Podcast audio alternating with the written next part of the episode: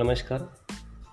मित्रांनो आज आपण बघू आपल्या एपिसोडमधून सम्राट अशोककालीन शिल्प व स्थापत्यकला सम्राट अशोकांनी आप आपल्या साम्राज्याच्या निरनिराळ्या भागातून कुठे विहार व आश्रम बांधले कुठे स्तंभ उभारले कुठे स्तूप निर्माण केले अशी स्थापत्यविद्येची व शिल्पकलेची अनेक स्मारके करून ठेवली आहेत.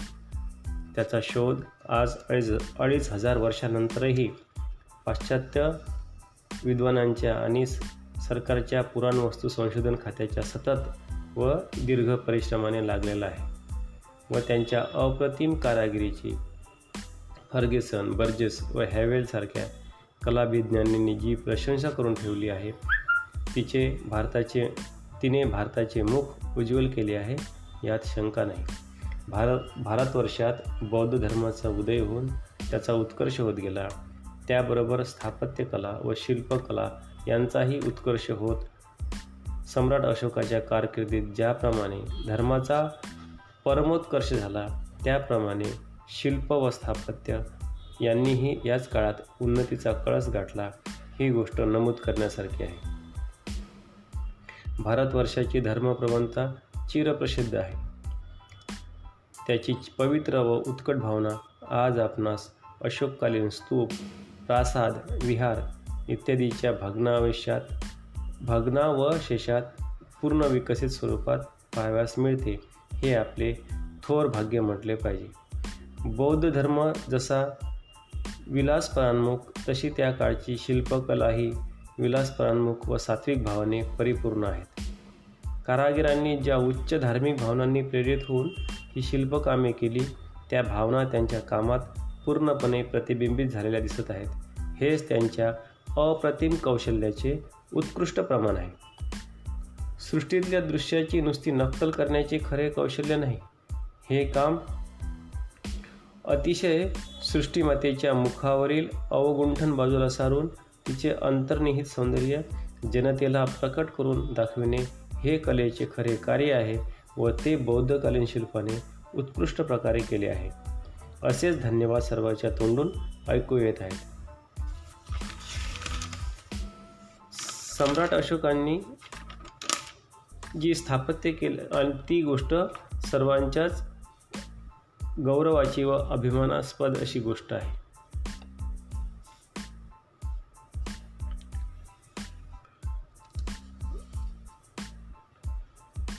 जी त्यावेळची स्थापत्यकला किंवा शिल्पकला आहे ती ऐहिक प्रपंचविषयक विरक्त वासनाविमुक्त आणि ध्यानधारणा निरत असे महान योगी व तपस्वीसुद्धा शिल्प हे धर्माचेच एक अंग आहे असे समजून शिल्पाचा व्यासंग करू लागले. डोंगरातून गुहातून आणि निर्जन स्थळातून जी उत्कृष्ट कारागिरीची लेणी आपणास पाहाव्यास मिळतात याचे कारण हे की या लेण्यांचे कारागीर पीतवस्त्र व कोपीन धारण केलेले सर्व संघ परित्यागी परित्यागी गिरीकंदराचा आश्रय करणारे बौद्ध भिक्षू हे होते. सम्राट अशोकाच्या वेळेच्या शिल्पात आणि स्थापत्य कामाचे वर्गीकरण केले असता त्याचे पुढील तीन वर्ग पडतात. एक सार्वजनिक सोयीसाठी केलेली कामे उदाहरणार्थ धर्मशाळा विहिरी तळी सडका रस्ते शाळागृही इत्यादी. धार्मिक कामे उदाहरणार्थ विहार स्तूप स्तंभ मंदिरे मूर्ती लेणी इत्यादी. तीन राजवाडे वगैरे भव्य इमारती शहरे इत्यादी. या कामांचा आपण आता क्रमाक्रमाने विचार करू. एक सार्वजनिक कामे. या वर्गातल्या अनेक कामांचा अशोकाने स्वतःच आपल्या लेखातून उल्लेख केला आहे व त्यावेळच्या ग्रीक प्रवाशांनी त्यांची वर्णनेही लिहून ठेवली आहेत. रस्त्याने दर मैलागणिक अर्ध्या अर्ध्या कोसावर एक एक विहीर गुड मॉर्निंग अशोकाने विहीर खोदविली आणि प्रत्येक मुक्कामाच्या जागी एकतरी धर्मशाळा किंवा प्रवास वसतिगृह बांधविले. त्याचप्रमाणे पशूंना विहिरीतून पाणी काढून पिता येत नसल्यामुळे त्यांच्यासाठी जागजागी पुष्करणी म्हणजेच हौद बांधून पाणी पुरवठ्याची सोय केली होती. भारतावर इंग्रजांचे राज्य येऊन दीडशे वर्ष झाली. त्याच्यापूर्वी तीन चारशे वर्ष मुसलमानांचे राज्य होते आणि त्याच्याही कित्येक शतके इथे हिंदूचे राज्य होते. तथापि या भारतात सडका रस्ते वगैरे दळणवळणाच्या सोयी असाव्या तशा त्या राजांनी केल्या नव्हत्या. ही ओरड कायमच आहे. पण सम्राट अशोकांच्या काळात अडीच हजार अडीच हजार पूर्वी वर्षापूर्वी ही अडचण अशोकांच्या लक्षात आली होती आणि त्यांनी त्याचवेळी मोठाल्या सडका रस्ते बांधण्यात बांधण्यास सुरुवात केली होती. सम्राट अशोकांच्या वेळी त्यांची राजधानी पाटलीपुत्र नगरी ठेवू दे ठेवू दे. पाटलीपुत्र पुत्रनगरी ही त्यांच्या रस राज्याच्या जवळ जवळ मध्यभागी होती आणि त्या नगरीपासून चारी दिशांनी मोठ्या सडका गेलेल्या होत्या. या सडकांची लांबी किती होती व त्या बांधण्यासाठी किती अगणित द्रव्य लागले होते याची थोडीशी कल्पना या गोष्टीवरून करता येईल. की पाटलीपुत्रावरून वायव्यस तक्षि तक्षशिलेकडे जाणारी एकच सडक साडे अकराशे मैल लांबीची होती. इतर दिशांकडे जाणाऱ्या कित्येक सडका तर याहूनही जास्त लांबीच्या असल्या पाहिजेत. उदाहरणार्थ पाटलीपुत्राहून कलिंग देशाला किंवा पांड्य चोल वगैरे दक्षिणेकडच्या राज्यांना राज्यांना जाऊन मिळणाऱ्या सडका प्रत्येकी दोन दोन हजार मैल लांबीच्या तरी अस असाव्या ही झाली लांबी. आता रुंदीचे पाहू. सम्राट अशोक यांच्या बाबतीत कौटिल्याच्या अर्थशास्त्रात घालून दिलेल्या किंवा शास्त्रग्रंथात सडकेचे रुंदीचे प्रमाण बत्तीस फूट सांगितले आहे. सम्राट अशोकांच्या वेळच्या सडका प्रशस्त स्वच्छ व सुंदर असून त्यांच्या दोन्ही बाजूंनी गुरेढोरे व पायी चालणारे यांच्यासाठी स्वतंत्र वाट्या ठेवल्या होत्या. असे सातव्या शतकातला चिनी प्रवासी हुयनसांग यांनी स्वतः या सडकांची स्थिती पाहून लिहिलेले आहे. या सडकांवर मुक्कामा मुक्कामा मुक्कामाला धर्मशाळा व सदावर्तेही होती असे त्याने लिहिले. या सडका बांधण्याचे श्रेय सर्वस्वी सम्राट अशोकांना एकट्याला देता येत नाही. कारण चंद्रगुप्ताने नंदवंशाचा उच्छेद करून मगधाचे राज्य हस्तगत केल्यानंतर स्थिरस्थावर झाल्यावर चंद्रगुप्ताने लोकोपयोगी कामाला हात घातला होता. सम्राट अशोकाने आपल्या आजाच्या हातून अपुरे झालेले कामं पूर्णतडीस नेले. तर नेले एवढेच नाही तर सडकेच्या दोन्ही बाजूने अर्ध्या अर्ध्या कोसावर मैलांचे दगड बसवले. सडकेच्या दोन्ही बाजूस गर्दछायाची झाडे लावली. इत्यादी सुधारणा केल्या. अशोकाच्या मागून झालेल्या मगध राजांनी सडकात आणखी सुधारणा केल्या नसल्या तरी त्यांची दुरुस्ती खास केली असली पाहिजे. धार्मिक कामे सम्राट अशोकांची धार्मिक कामे बघू. यामध्ये विहार स्तूप चैत्य स्तंभ इत्यादी येतात. विहार म्हणजे बौद्ध भिक्षूंच्या राहण्यासाठी बांधलेले वास्तव्याचे ठिकाण. पहिला विहार सम्राट अशोकांनी आपल्या राजधानीच्या जवळ बांधलेला होता.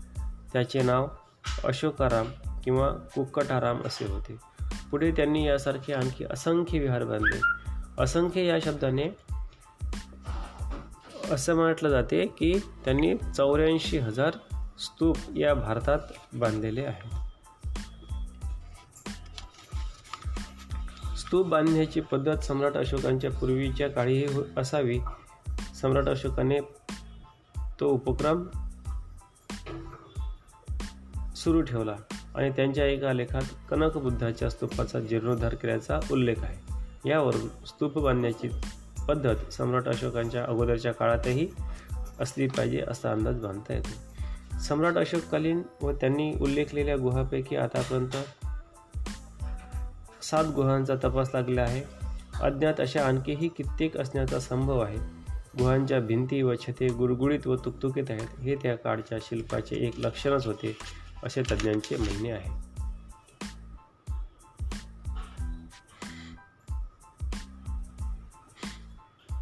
सम्राट अशोकांनी जे स्तंभ उभारले व ते धर्मतत्वांचे ज्ञान लोकांना करून देण्यासाठी उपदेशही दुरूनच वाचता यावे हा स्तंभावर उंच जागी लेख कोरण्याचा उद्देश असावा व पायथ्याच्या आकाराचे व चांगल्या ऐसपेस चौथऱ्याचे व पायथ्याशी मोठ्या आकाराचे व चांगल्या ऐसपेस चौथऱ्यावर बसवलेले असून वरवर निमुळते होत गेले आहेत. कित्येक स्तंभाचे व स्तूपांचे बांधकाम विटांचे आहे.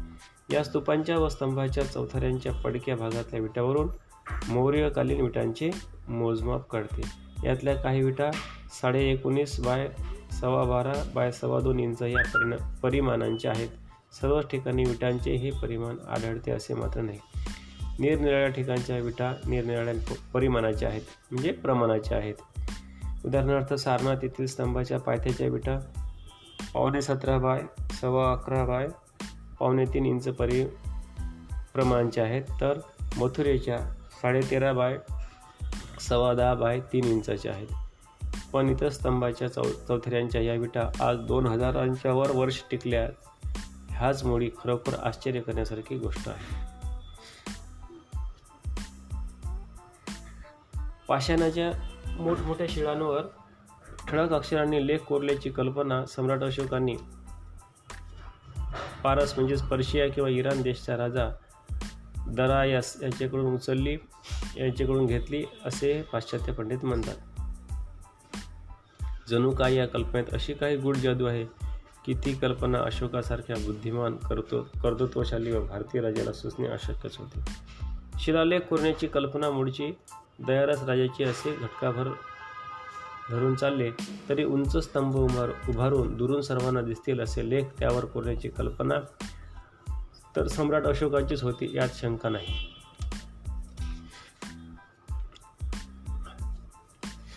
अशा प्रकारे सम्राट अशोकांनी राजवाडे आणि अट्टालिकासुद्धा बांधलेले आहेत.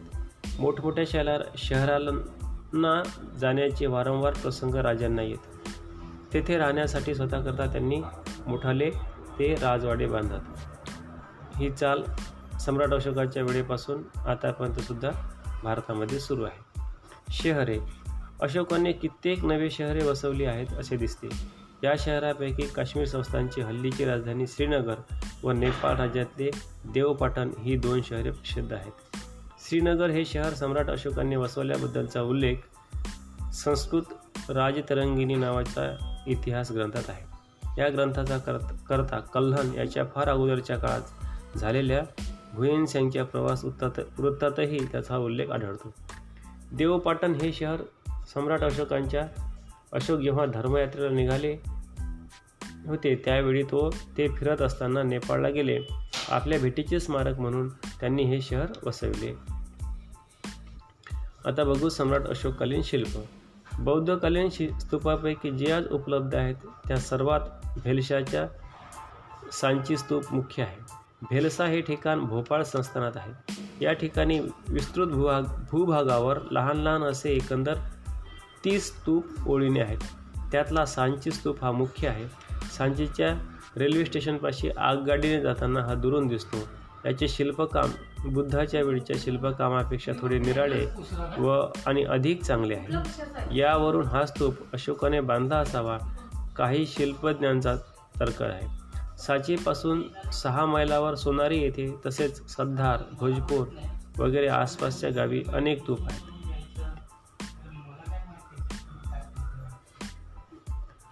बुद्धगया येथे मधल्या स्तूपाच्या प्रदक्षिणेच्या वाटेवर अशा प्रकारची चित्रे व मूर्ती जिकडे पाहाल तिकडे दृष्टीस पडतात. या मूर्ती अशोककालीन आहेत असे पुष्कळ तज्ज्ञांचे मत आहे. या सर्वात बारहूत येथील मूर्तीच्या शिल्पांचे हे विशेषत्व आहे की हे शिल्प अस्सल भारतीय धर्तीचे आहे. परदेशीय शिल्प पद्धतीची छायासुद्धा त्याच्यावर पडलेली नाही. सांची येथील रेलिंग अथवा प्रदर्शन मार्ग प्रदक्षिणा मार्गाच्या भोवतालच्या कठड्याला एकंदर चार प्रवेशद्वारे आहेत. त्यांच्यावरच्या तोरणाचे शिल्पकाम म्हणजे अशोककालीन कारागिरीचा उत्कृष्ट नमुना आहे. ही चारी द्वारावरची चार तोरणे निरनिराळ्या काळी निरनिराळ्या कारागिरांच्या हातून बांधली गेलेली आहेत. पैकी दक्षिणेकडचे तोरण सर्वात जुने व सम्राट अशोककालीन आहे. आता बघू आपण सम्राट अशोककालीन स्थापत्य. स्थापत्य अथवा इंजिनिअरिंग या शास्त्रात कालवे बांधणे बंधारे बांधणे सरोवरे तलाव विहिरी वगैरे निर्माण करणे इत्यादी गोष्टींचाही व त्याचप्रमाणे नगररचना म्हणजेच टाउन प्लॅनिंग या विषयांचाही समावेश होत असल्याकारणाने सम्राट अशोकांची काळी या शास्त्रात किती प्रगती झाली होती हे सांगणे प्रथम आपण अवश्य आहे. प्रथम आपण इरिगेशन हा विषय हाती घेऊ. येथे हे सांगितले पाहिजे की इंजिनिअरिंग शास्त्राच्या या शाखेत सम्राट अशोकाच्या वेळी विशेष प्रगती झालेली दिसून येते. त्यांच्यापूर्वी काही मौर्य राजांच्या वेळीच या विद्येत निष्णात अशा शास्त्रज्ञांनी जी पद्धती घालून दिली होती ती इतकी उत्कृष्ट व भारताची नैसर्गिक रचना व लोकांची राहणी यांना अनुसरण होती की इसवी सणाच्या एकशे पन्नासव्या वर्षी कोरलेला रुद्रदामन रुद्रदामन यांचा एक लेख सापडला आहे. त्यात गिरनारजवळच्या रैवतक व उर्जयत या दोन पर्वतामध्ये पलाशिनी व दुसऱ्या काही नद्या यांच्या प्रवाहाचे पाण्यास बंधारे घालून सुदर्शन नावाचे एक मोठे सर्व सरोवर निर्माण केल्याविषयीचा उल्लेख आहे. हा लेख इसवी सनाच्या दुसऱ्या शतकातला असल्यामुळे हे सरोवर त्याच्या अगोदर त्या काळातले असले म्हणजे बौद्धकालीन असले पाहिजे हे उघड आहे. या लेखात आणखी असेही म्हटले आहे की मौर्य सम्राट चंद्रगुप्त याचा एक प्रांताधिकारी वैश्य पुष्य पुष्पगुप्त याच्या आज्ञेने हे सरोवर प्रथम निर्माण करण्यात आले आणि नंतर सम्राट अशोकांच्या कारकिर्दीत यवन प्रांताधिकारी तुषास्प याने या सरोवराच्या प्रणाली म्हणजे कालवे काढल्या. कालव्याच्या पाण्यात गदळ चिखर केलकचरा वगैरे पडून पाणी खराब होऊ नये म्हणून नीट बंदोबस्त करून त्या कालव्यातून नळाने लांबवर पाणी नेऊन जिथे पाणी नाही त्या प्रदेशातल्या लोकांना ते पिण्यासाठी पुरवण्यात आले. हे वाचून अडीच हजार वर्षापूर्वी आपल्या लोकांमध्ये इंजिनिअरिंग शास्त्राचे केवढे ज्ञान होते व स्वच्छता राखण्याविषयी ते किती जागरूक होते हे दिसून येईल. सम्राट अशोकाच्या अशोकांच्या काळची नाणी. त्यावेळची नाणी काही त्यावेळची नाणी पाडलेली नाणी सापडली आहेत. त्यांच्या ओबडधोबडपणावरून नाणे पाडण्याची कला त्यावेळी अज्ञात नव्हती असे म्हणता येईल. पण त्या कलेत तत्कालीन लोकांची विशेष अशी प्रगती झालेली नव्हती असे म्हणता यावायचे नाही. मातीचे चित्रे मातीच्या कुंड्या वगैरे बारीक सारीक कामात कौशल्य दाखवण्याकडे त्या काळी कारागिरांची प्रवृत्ती विशेष होती हे दिसून येते. पण चांदी सोन्याचे व हिरे मानकाचे दागिने करण्यात त्या काळी कारागीर विशेष कुशल होते यात शंका नाही. एकंदरीत सम्राट अशोकांच्या काळी भारतीय कला कौशल्यात अत्यंत श्रेष्ठ पदाला पोहोचले होते असे विन्सेट स्मिथ यासारख्या पाश्चात्य लेखकांनी सुद्धा कबूल केले आहे. ते म्हणतात the arts in the age of Ashoka undoubtedly had attend to high standard of excellence. सर्वश्रेष्ठ कलाभिज्ञाच्या लेखणीतून हे वाक्य उतरले असे समजून या अभिप्रायाला आम्ही महत्त्व देतो असे मुळीच नाही. तर पाश्चात्य लेखकाने प्रशंसावाक्य म्हणून त्याला किंमत आहे. कारण पाश्चात्य पंडित लेखकांची सामान्यता असे म्हणण्याकडे प्रवृत्ती आढळते.